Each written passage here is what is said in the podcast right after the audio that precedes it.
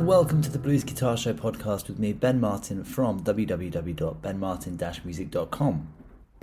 Hope everybody is having a good week this week. I've had a really busy week with work, so not much time to do sort of recreational playing, but obviously a lot of my job involves playing guitar, so I think on Thursday I did around ten hours of guitar lessons, which is, I think, helping my, my finger. I, I managed to cut my index finger on my picking hand with a knife.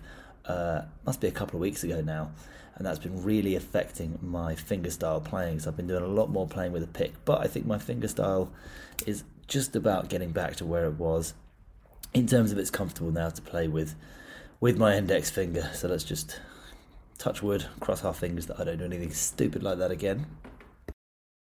Over the last few weeks on the podcast, we've been looking at specific artists, learning a couple of their riffs, looking at how they make their guitar playing sound unique, maybe the scales they use, maybe some specific techniques they use.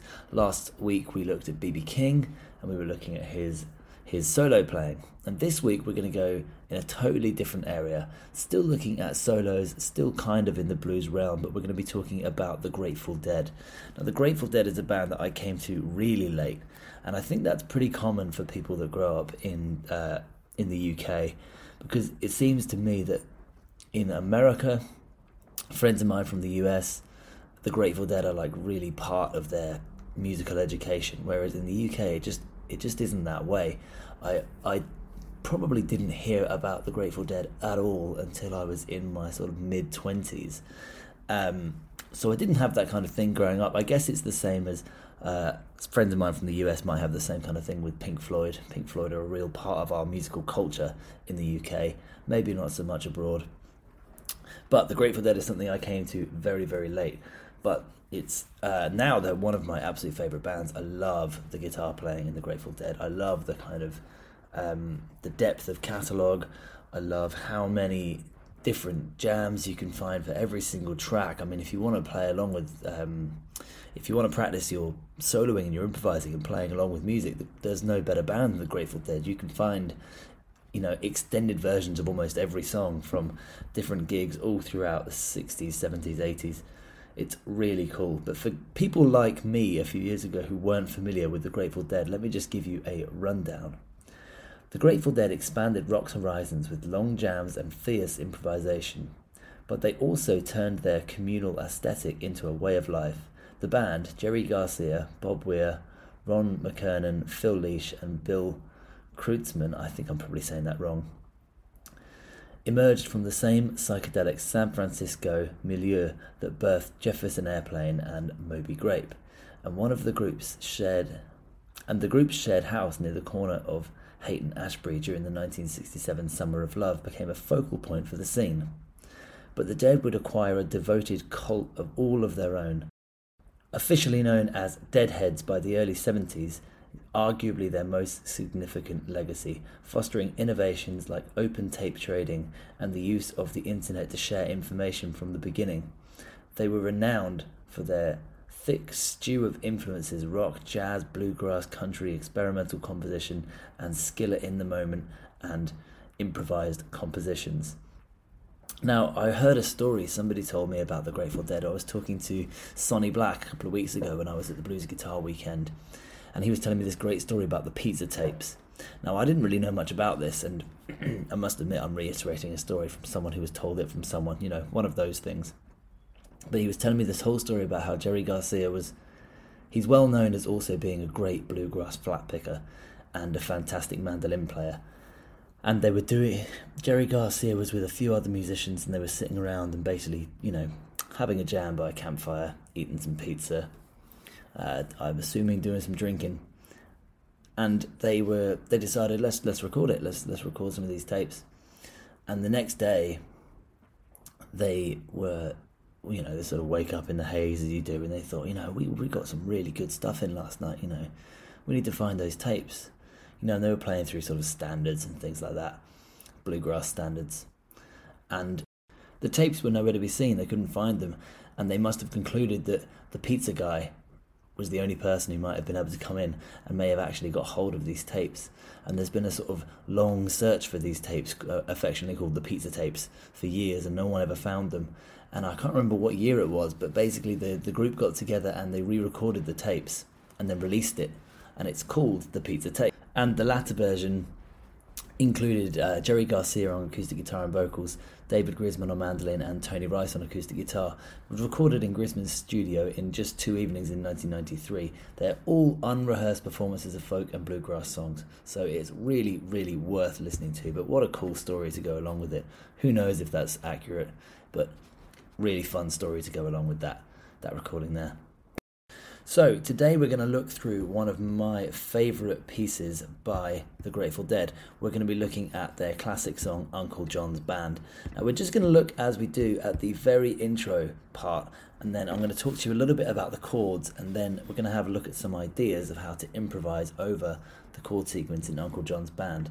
Now if you're subscribed to my mailing list, you'll be seeing, or hopefully you would have got an email with this tab in there, tabbed by a guy called Jerry from Jerry's Guitar Bar.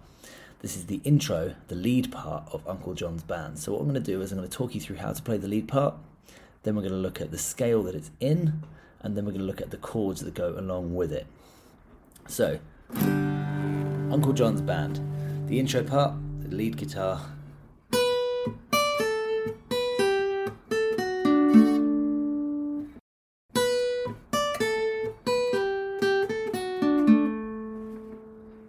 so a nice little simple part of guitar here, but something really important about the um, the scale that we're using there. So let's first have a look at how to play it. We're going to put our finger, first finger on fret seven on the bottom string.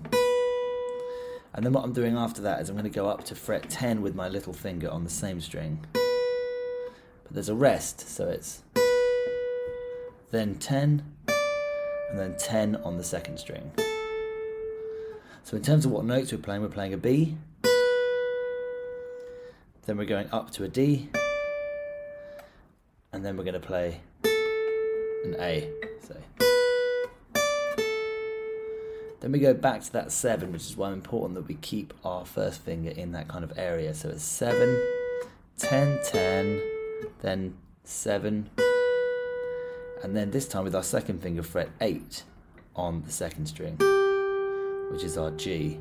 So.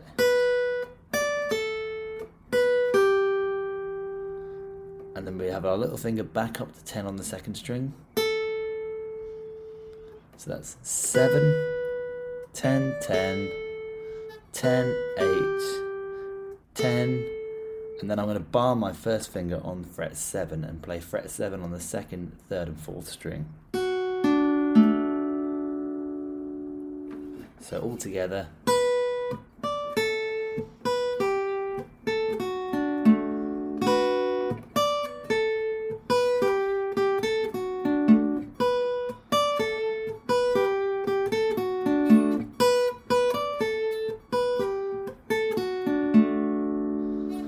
What's interesting about this is that this is all in the G major scale.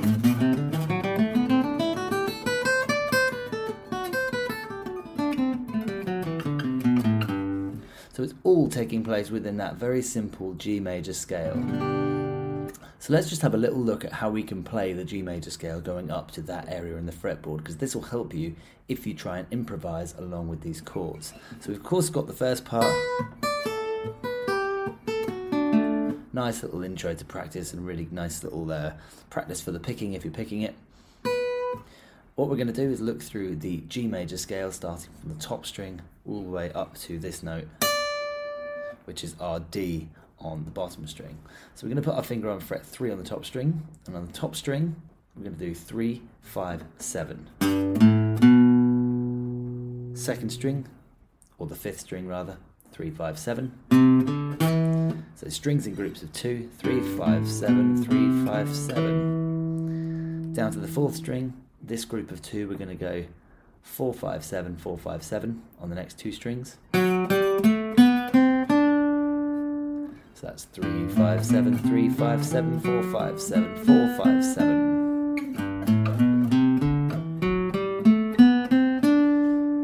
And then on the bottom two strings, we're going to go um, five seven eight five seven eight, and then let's add on that D on fret ten on the bottom string.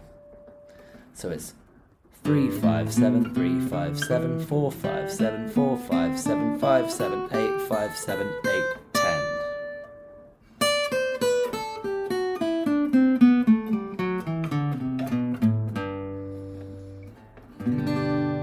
And that's the scale that we're going to use when we get on to improvising over this uh, this tune, Uncle John's Band by the Grateful Dead. Now let's have a look at the chord sequence that goes along with that intro. We're going to start with a G. We're going to move on to a B minor, making sure that if you're making that bar chord shape that you have your second finger on fret three on the second string to turn that into our B minor. Okay, if you don't have that on, it's a different chord, we want to play B minor. So it goes G, B minor, then C, then D.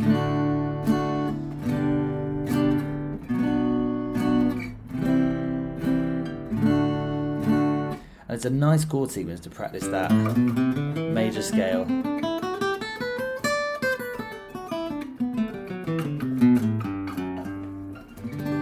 Along with, so I'm going to play through the chord sequence a couple of times, just have a go through playing either that intro riff or some improvisation using the G major scale all the way from fret three on the top string to fret ten on the bottom. One, two, three, and...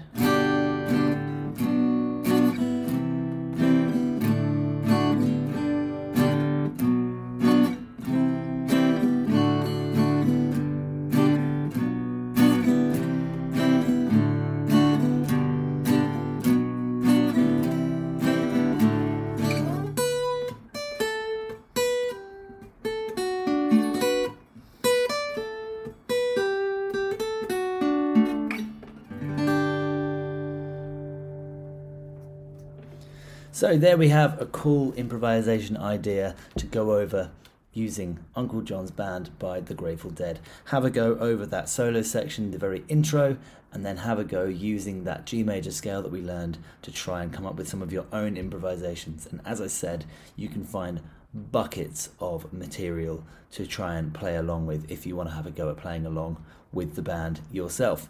So I hope that was useful. Don't forget, please leave me a review if you're listening on Spotify or Apple. You can find anything else that you might need at my website, ben martin dash music dot com. If you're interested in scheduling one-to-one sessions with me online, just shoot me an email, ben martin music at live dot co dot u k, and we'll see what we can arrange. And take it easy, everybody. Cheers, and I'll see you next week.